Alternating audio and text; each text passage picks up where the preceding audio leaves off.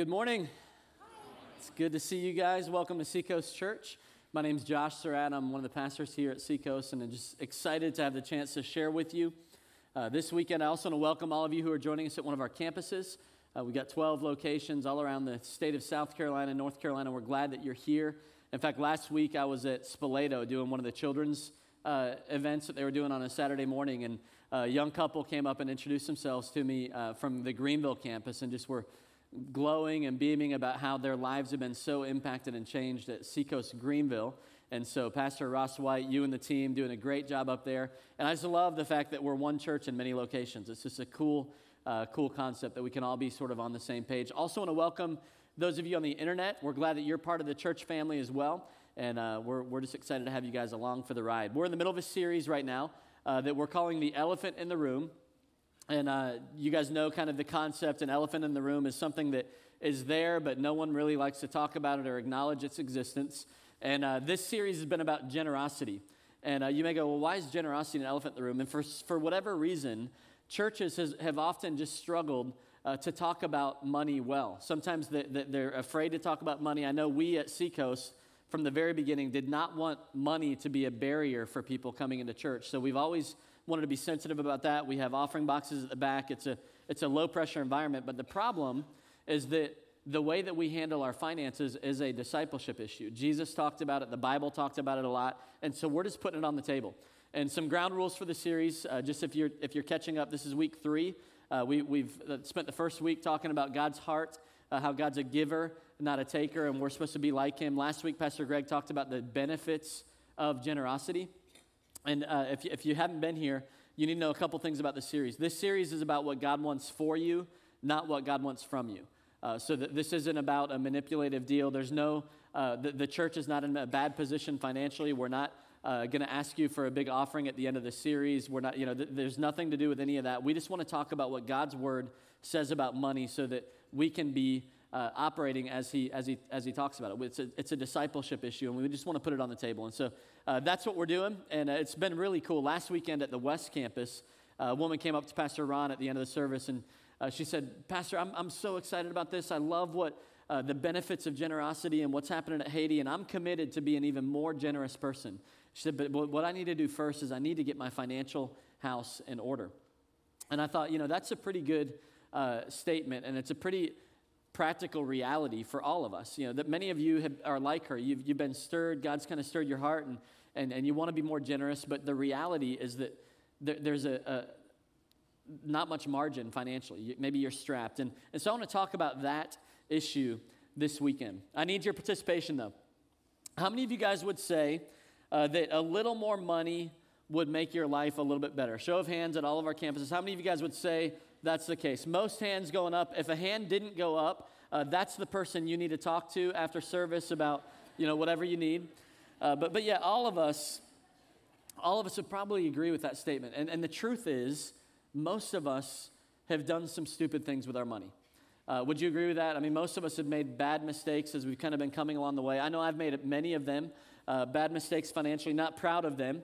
Uh, but, but one of them that came to mind was a, a, bad mistake that I made financially in 2003, about 10 years ago. Uh, many of you know that, that I'm a diehard Cubs fan. I love the Chicago Cubs. Uh, we've had a bad century. Everybody has a bad century every now and then, you know, and we're, we're, we're in the middle of that. But 2003, I thought that was our year. The Cubs had made the playoffs and uh, they were playing in Atlanta. And so my brother and I, along with my wife, drove up to Atlanta and uh, went to get tickets to the game. And we bought tickets at the door, uh, not from people who sold them in the, at the, um, you know, in the, in the box office, but from people holding tickets up to sell uh, scalping. Uh, that might, you may think, that's illegal, Josh. It's been 10 years. Its statute of limitations is over, and we're good. And the story gets worse. So, um, so we bought, bought these tickets, and we paid like maybe 50% more than what they actually cost. And I thought, oh, that's interesting. Well, the Cubs win. Uh, they beat Atlanta. Then they're going down to play Miami, the Florida Marlins. And, you know, we didn't have the money to spend on this adventure, but listen, this could have been our year. And if the Cubs were going to win, and the first time in a century, I was going to be there. I was going to be a part of it. And so we decided we're going to Miami. And we got online when the tickets became available uh, to purchase them. And uh, we noticed when you kind of fill the form out, you select how many tickets you want. And, and I could select as many as eight tickets per game.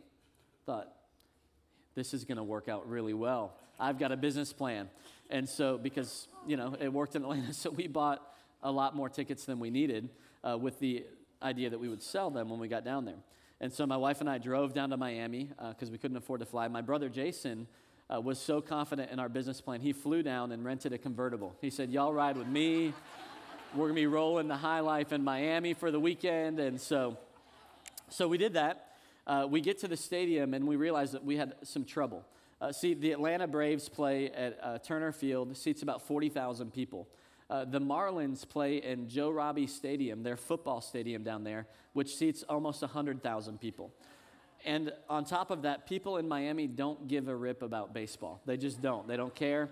And so we're out there holding our tickets up like we're going to make money, and like people are just walking past us like, dude, what, what are you, are you crazy? And so people would stop and ask us what, they, what we wanted for the tickets, and we would name like, you know, 100% of the value, and then we kind of dropped it down to 50% of more than what we paid for them. And then we were like, can we just get face value? Now it's like the second inning, the game has started. We, we're not even able to go in the game. We end up selling these tickets for $5 each in the parking lot. Did not work out well. Uh, that was a financial, and it, and it took us, I purchased them, I don't know what Jason did, I purchased them on my credit card. Uh, and so it took us a few months to kind of get that thing wiped out. Thankfully, it didn't uh, ruin us financially, but it was not one of my prouder financial moments. And I've made some financial mistakes that were much more significant than that. And I've made some that uh, were less significant than that. But all of us have done stupid things from time to time with our money.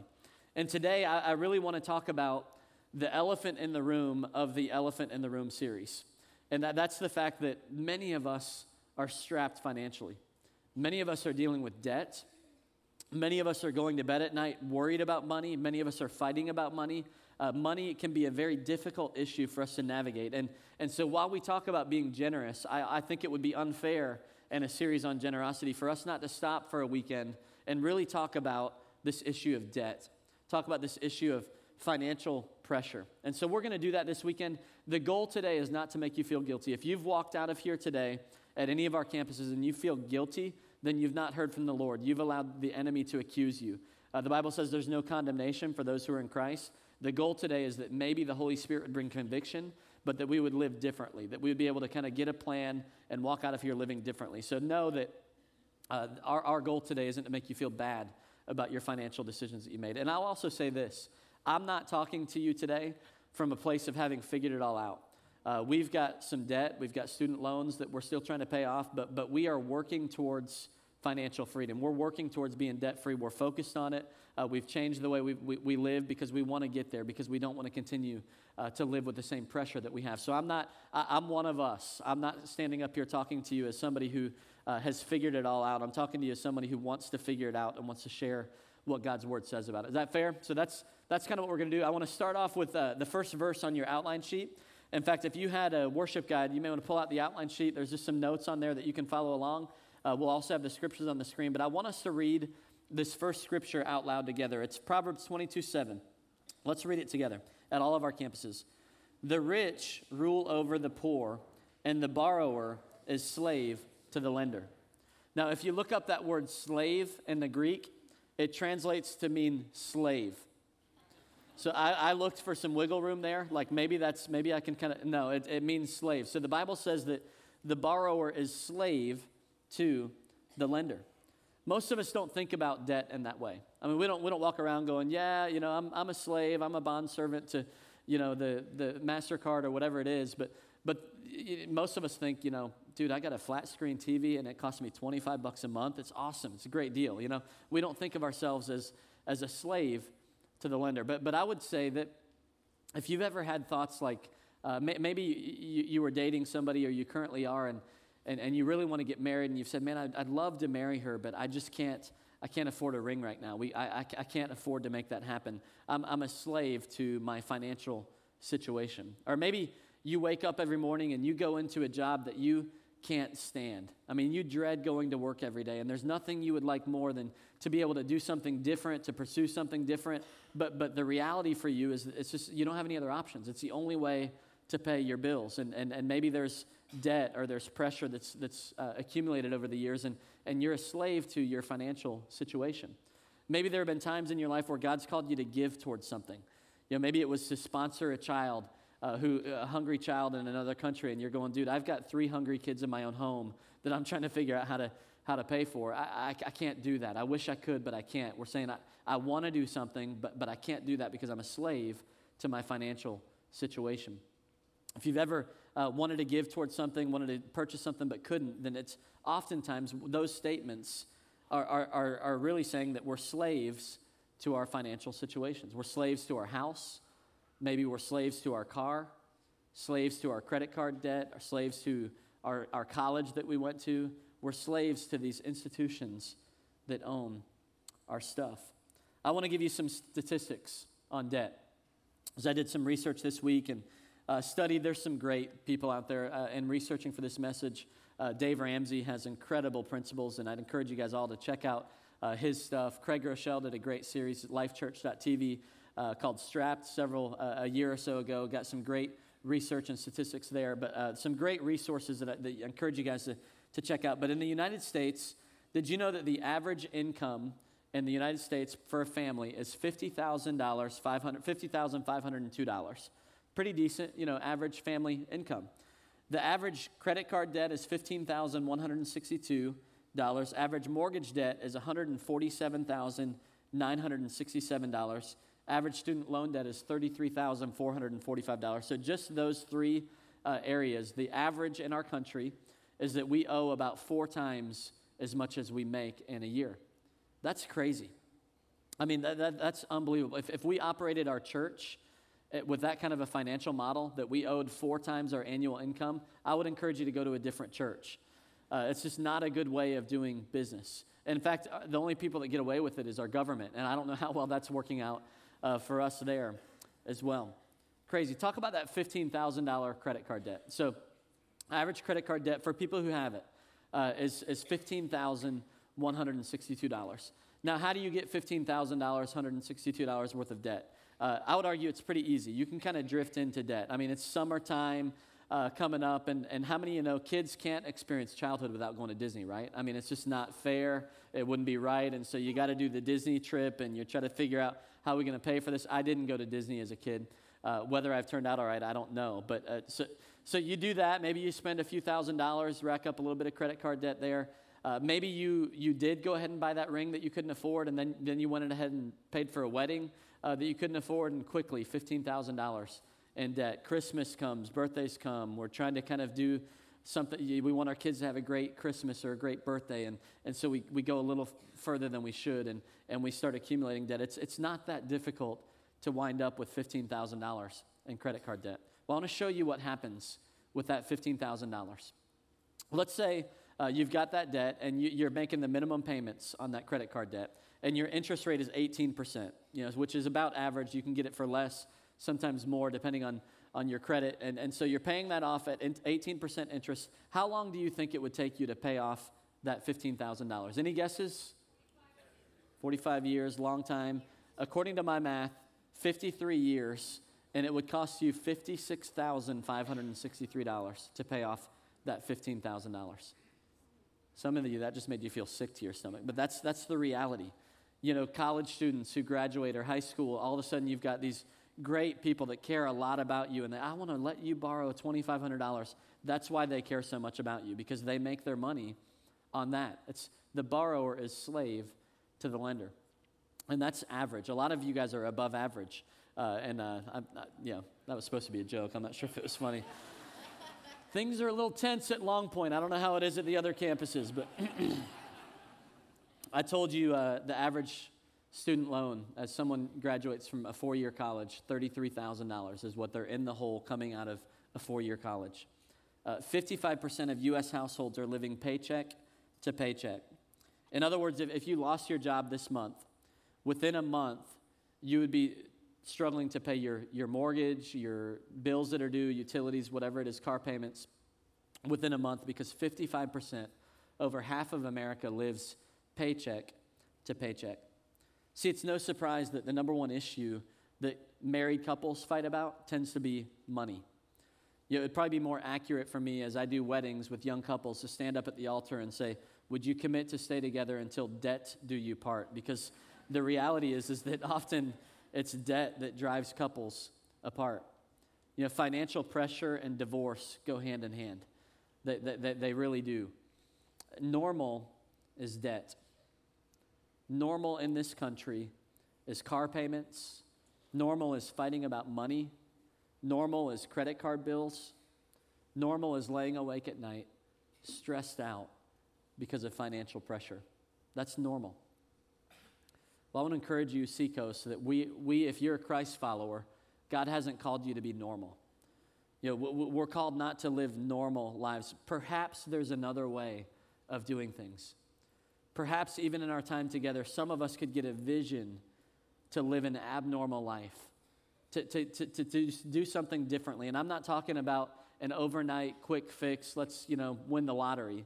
Typically, that makes you worse off than you were before. I'm talking about changing the way that we think, changing the way that we live, and, and being committed to live an abnormal life. Give you a couple of temptations that all Christ followers are going to be tempted as, as it relates to money. If you have your outline sheets, you can follow along. The first one is this we're tempted to serve money.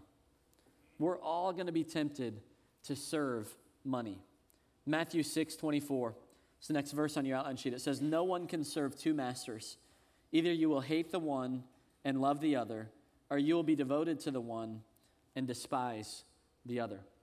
We read that verse last week. And Jesus is saying, hey, you, you cannot serve both God and money. It's not possible. And we read in Proverbs that the borrower is slave, servant to the master. And so we're all going to be tempted to, to become servants of money. And, and many of you would say, well, I would never serve money, Josh. I mean, that's crazy. Why would I serve money? But if you've ever bought something that you didn't really need with money you didn't really have in order to impress people that you didn't even really like, th- then you probably have served money in the past. If you've ever been tempted to, to hoard money, you know, to kind of keep it all close and, and, and hold it with a really tight fist because it represents security to you, then you're probably serving money. I did some research this week on the storage unit industry. Did you know that storage units th- as an industry didn't even exist in the 60s? It's a relatively new phenomenon, and something around 92% of the storage uh, industries worldwide are in the United States. So it's kind of a, a U.S. deal. We, we love storage units. Today, uh, the average revenue uh, uh, for, for storage units is $22 billion a year. One in 10 families owns a storage unit, and it's the fastest growing commercial real estate entity over the last 35 years. Storage units. We love to hang on to our junk.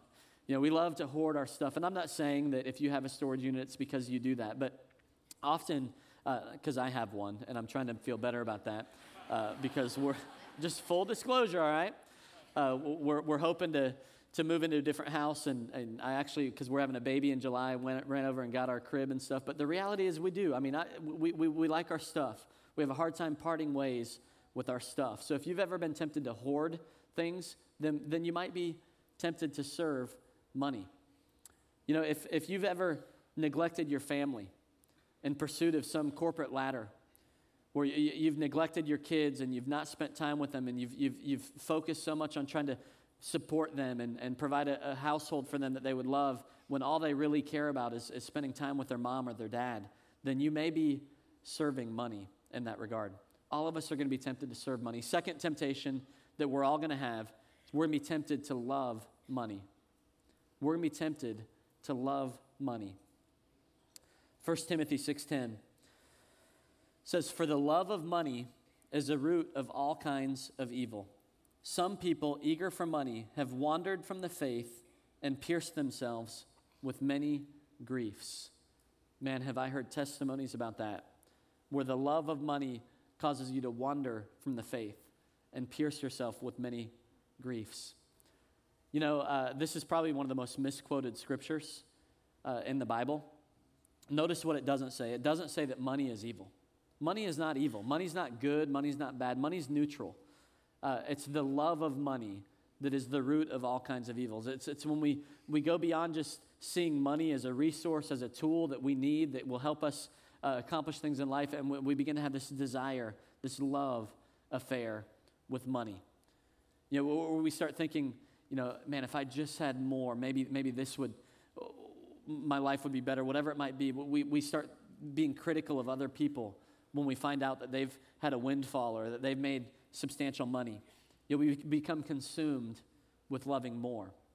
It might be a, a clue that you're loving money. And, and, don't, don't be mistaken about this. It's not, a, it's not a matter of how much you have. Uh, it's not a matter of, you know, poor people don't love money and rich people love money. I know there are many poor people, people who don't have money, but man, they are consumed with getting more. They're, all they can think about is, is making it. Go, go to the gas station after church in any of our campuses and look at the line of people buying, you know, lottery tickets who, who may be poor, but they're thinking, man, I'd love to strike it rich one day. And, and on, on the same hand, I've, I've known many rich people who some do love money, but I've known a lot of rich people that don't love money. They're just good at making money.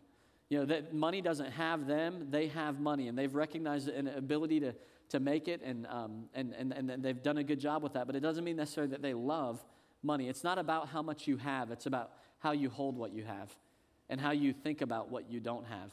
That may be an indication that you love money. See, if you're rich, or uh, uh m- money tends to be a magnifier, right? I mean, you become more of what you already are. If you're a poor jerk and you make a lot of money, you're probably going to end up being a rich jerk, right? A jerk to more people. And if you don't have a lot of money, but you're generous, then when you get more money, you're probably going to become even more generous. That's why I think it'd be very dangerous for you to interpret this weekend's message as saying, well, one day I'm going to hit a certain threshold. I'm going to get out of debt, then I'm going to start being generous. Or I'm going to, I'm going to get this much margin, and it's probably not going to happen. Statistics say that, that the more money you have, the less you give, the less percentage wise that you give. And so if you have a little bit uh, and you're generous and you get more, you'll be even more generous. It's a principle in God's word. Luke 16 10 says, Whoever can be trusted with very little can also be trusted with much. And whoever is dishonest with very little will also be dishonest with much. So the love of money can get us in trouble. And if I were to ask Seacoast, hey, do you love money? Many of you would probably say, no, Josh, I don't love. I mean, Scripture says we shouldn't love money. I don't. I, mean, I like money. Money's my friend. I'd like to have more friends. You know, I'm, I'm, a, I'm a fan of money, but I don't. I don't love money, right? You know, and and and the truth is, though, I asked you guys a question at the beginning of this message. Uh, I said, How many of you think a little bit more money might be helpful, make you have a, a better life? And a lot of hands went up. I want to read you a scripture Ecclesiastes 5 and verse 10. It says, Whoever does what? Whoever loves money never has enough. Whoever loves wealth is never satisfied with their income. Now, based on the number of you that raised your hands at the beginning of the message, you may have admitted that you, you love money. Turn to your neighbor and say, He got you. No, the reality is that all of us are going to be tempted to, to, to, get, to give money a position that it doesn't need to have in our lives. In some way or another, most of us are living under the power of money and we don't even know it. And, and, and I don't think it's always an income problem, especially where we live, you know, uh, in, the United States of America. It's usually not an income issue, it's a lifestyle issue, it's a spending issue. We're, we're lifestyling our way into bondage, into slavery, because we've got this desire to have more. We've got this desire to live at a level that we, we shouldn't be. We're trying to keep up with the Joneses, and we end up pursuing the things of this world. And I think the problem is not so much a financial problem as much as it is a heart issue. We've talked about that over the last couple of weeks. See, I believe that many of us are looking for meaning in things and stuff, stuff of this world, when really meaning is going to come in a relationship with Jesus. And so I believe that this is a heart issue, and I believe that it's a discipleship issue. And my prayer, as I've been preparing for this message, my prayer is that many of us this weekend at Seacoast would have a kairos moment. What's a kairos moment? A kairos moment is where, where God just intersects our lives and he communicates something. He, he says something to it. He almost like stops us in our tracks. And, and I'm praying that for many of us, as it relates to debt and how we handle our finances, that this weekend would be a kairos moment. That we would get so sick of living the way that we live. We would get so sick of being normal we, we, would stop kind of envisioning the rest of our lives as just, we're just going to have debt for the rest of our lives. And we would get intentional. We'd have a change of heart. We'd repent and we'd go, I want to live differently. I want to do this differently. I want to honor God with my finances. That's my prayer for us this weekend. what's a biblical approach to our money? I want, I want to share this, this uh, biblical perspective on money. We don't serve money, we serve God. Would you say that with me? We don't serve money, we serve God. Remember, you can't serve two masters. If you're a believer, we don't serve money, we serve God. We don't serve money, we serve God. Money serves us as we serve God. We don't serve money, we serve God. You can't serve two masters. Money serves us as we serve God. What do I mean by that? How does money serve us? Money serves us in a lot of different ways. Uh, money buys us time. You know, if you have money, it can buy you time. I spoke last week uh, at uh, First Baptist's commence, one of their commencement ceremonies for my alma mater. It was an incredible honor, uh, privilege. I graduated from there in 1997, went back down there and spoke after church last week uh, at their service. And uh, I, money saved me time. I actually got into a car that I, I, paid for and I drove down there. If I didn't have that car, I would have had to walk. It would probably taken about two hours to get downtown from my house. It took me about 15 minutes. I saved about an hour and 45 minutes on either side so I could spend time with my family. You're like, dude, that's a silly example. Well, it's, it's true. Money can buy us time. Some of you have had obligations to go somewhere. I know I've had to go speak at different events from time to time, and, and because I've got money to pay for an airplane ticket, it can save me days uh, by, by doing that rather than driving. I mean, money can save us time. Some of you, you may be debt free, you may be uh, living in a good position financially, and, and you may spend money to, to hire somebody to clean your house.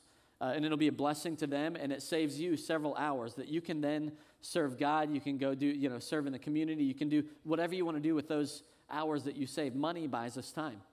What else does it buy us? It buys us options. Money buys us options. Let's say you want to go on vacation. If you don't have any money, if you don't have any margin, the chances are you're going to have a hard time even getting off of work to do a vacation. But if you have a little bit more money, Maybe you could do a staycation. You know, you could, do, you could take some time off and hang out at home. If you have a little bit more money than that, you've got more options. Maybe you could drive up to Myrtle Beach, or maybe you want to drive to Asheville and enjoy the mountains. Go check out our Asheville campus while you're up there. You've got options. You can do a little bit more. If you've got a large pot of money, then you can you got more options. You can spin the globe and pick a place and go do that for vacation. Money buys us options. But remember, money serves us as we serve God. So it's about serving God. This, is, this message isn't about, hey, let's do everything we can to get debt free so that we can live as lavish of a life as we can. No, that's the same problem that got us into debt in the first place, so that we can be we can honor God with our finances. Money can give us options in how we serve God. I was talking to a friend this week about this, and he told me he was at the pharmacy the other day getting medicine, and the woman in front of him in line uh, got her bill, and it was like 100 bucks or 120 bucks to to pay for her medicine and she was freaking out. She was like no my doctor said it wasn't going to cost this much and can you can you check? And the pharmacist was trying to work with her and he said god told him in that moment you need to pay that bill. And so he took out $100 and he paid that bill because he had money. That money bought him options to be able to, to be sensitive to what god might be doing. Many of us wouldn't have that option going hey i'd love to, to pay somebody's $100 bill there are some people in this church that have been so generous and God's blessed them financially. They've had options when they've heard stories like Haiti last week. Uh, and they find out that, man, there are other communities that need water. And, and there are kids that are dying. There are newborns that are dying of, of these waterborne illnesses. And there are entire communities that have, um, you know, cholera is just ravaging them, uh, ra- ra- uh, wreaking havoc on them. And so they've gone, hey, I, how much does it cost? $25,000, $50,000 to do it. I'd like to do that in a community. And, and so money a margin, living wisely financially, has given them the options to serve God in, in some ways or another. You may hear about stuff that's happening, ministry that's happening at Seacoast, and go, man, I'd like to, I'd like to get involved in that. I'd, I'd like to partner in that. And having financial freedom gives you the option to be a part of that, to, to, to serve God in whatever way that He's led you to be a part of it. See, we'll never be as generous as God has called us to be if we continue to live our lives in bondage to money.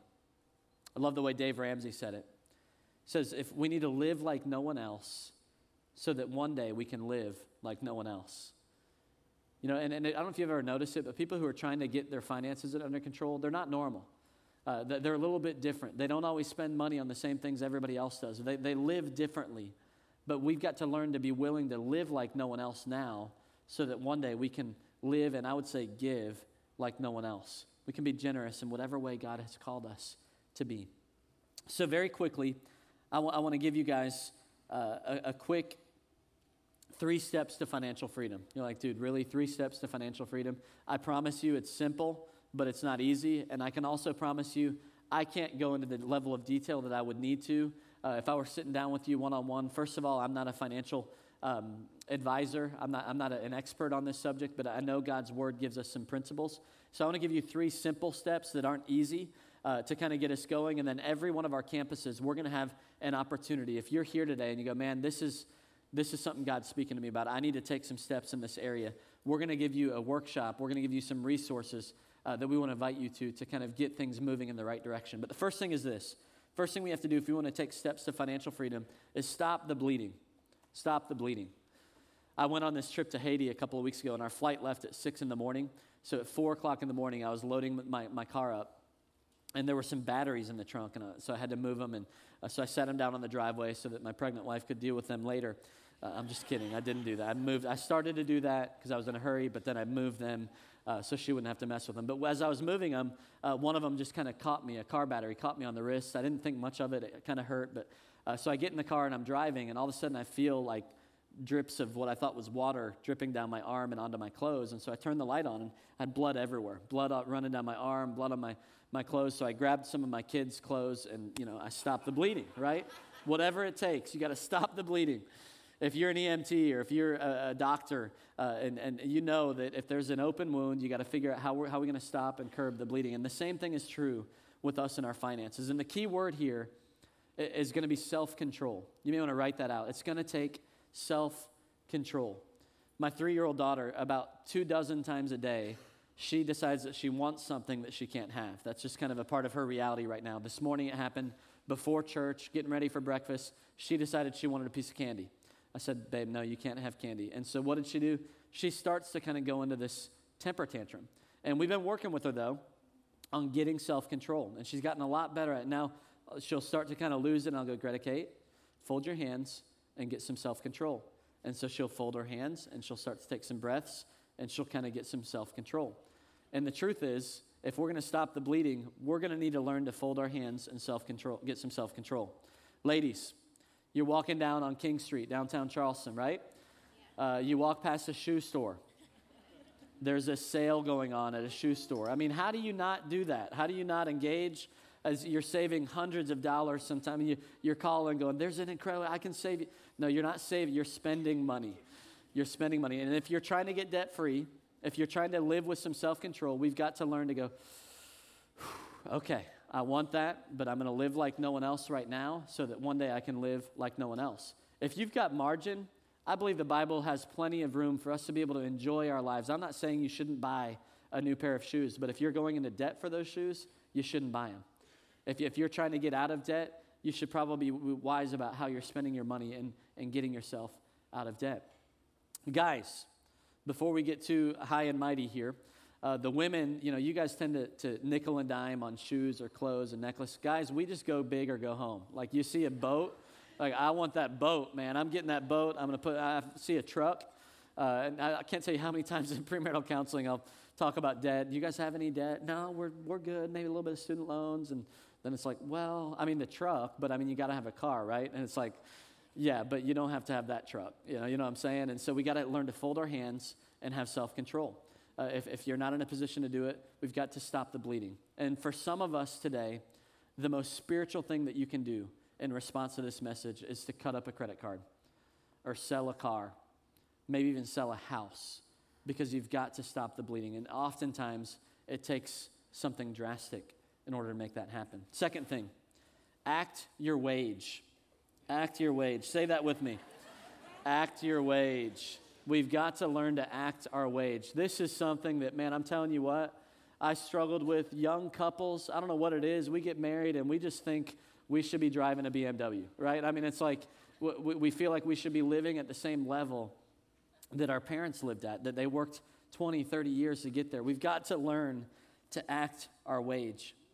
You know, there's a rule, my grandparents, my mom's parents, both of them just passed away. Uh, my grandfather a couple of years ago, my grandmother this year.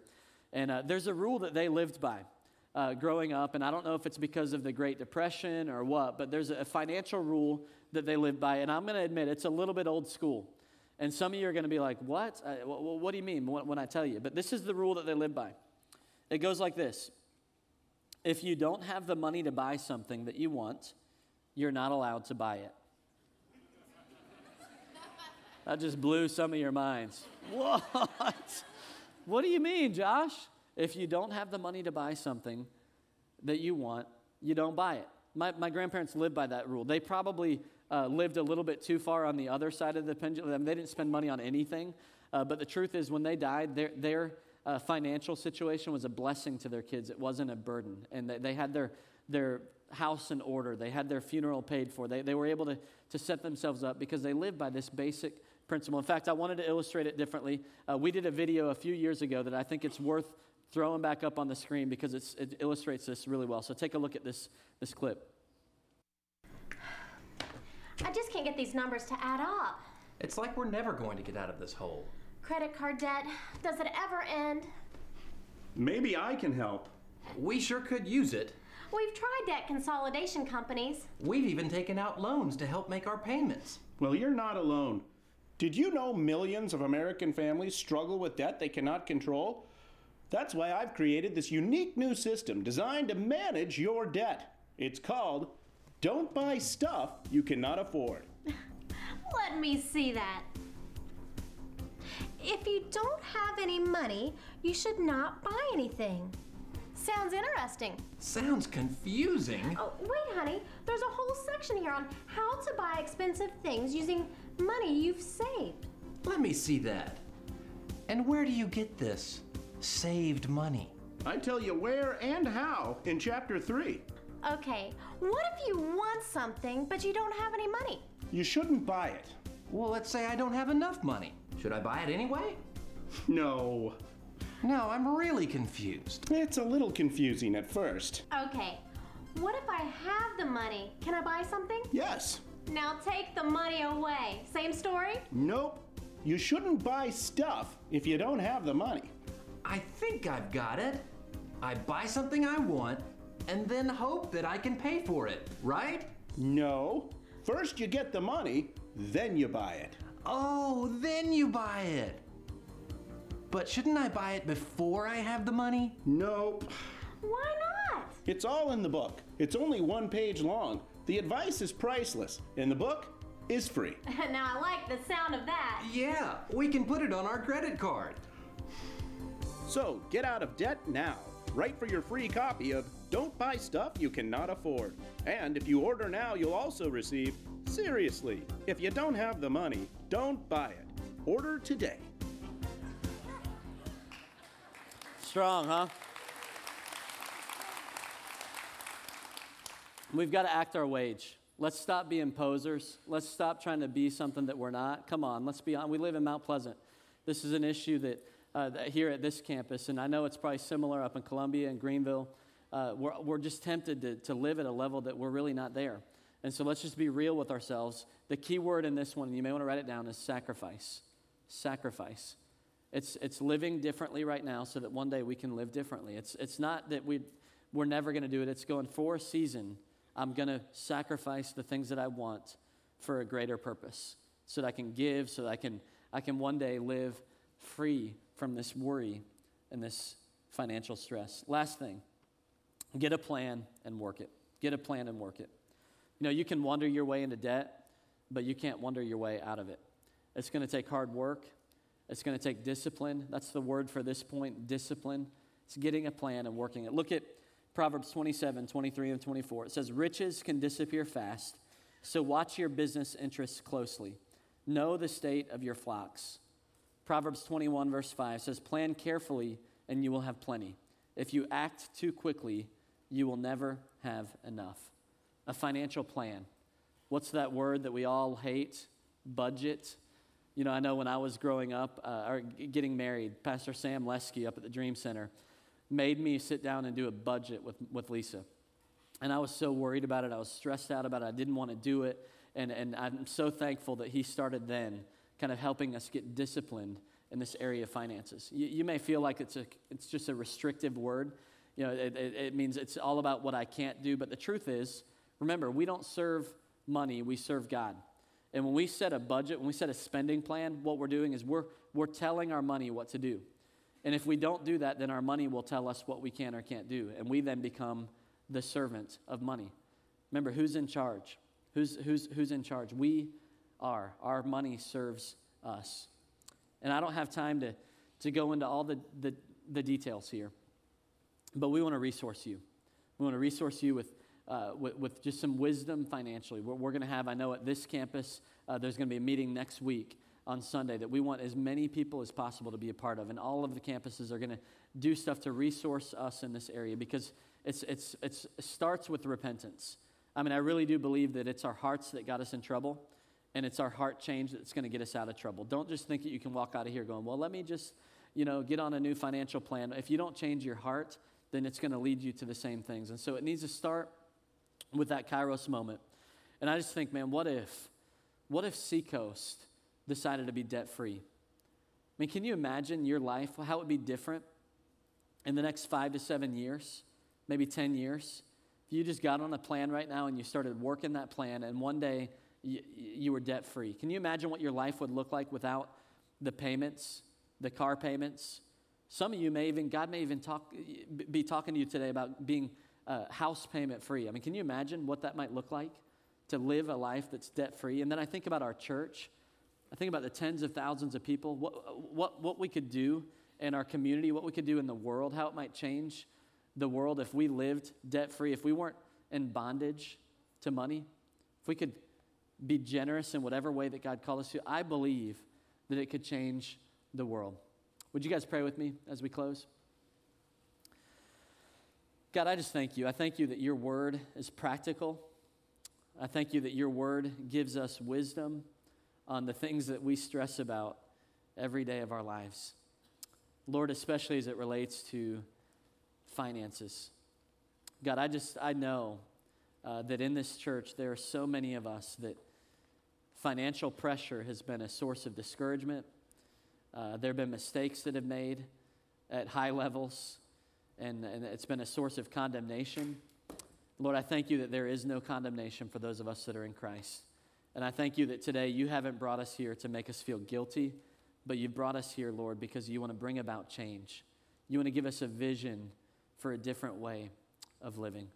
And so, God, I pray for everyone in this house that's struggling financially, everyone in this house that's struggling with debt. I pray, Lord, that today would be a line in the sand. Today would be a defining moment, a kairos moment, and that we would choose today to live differently.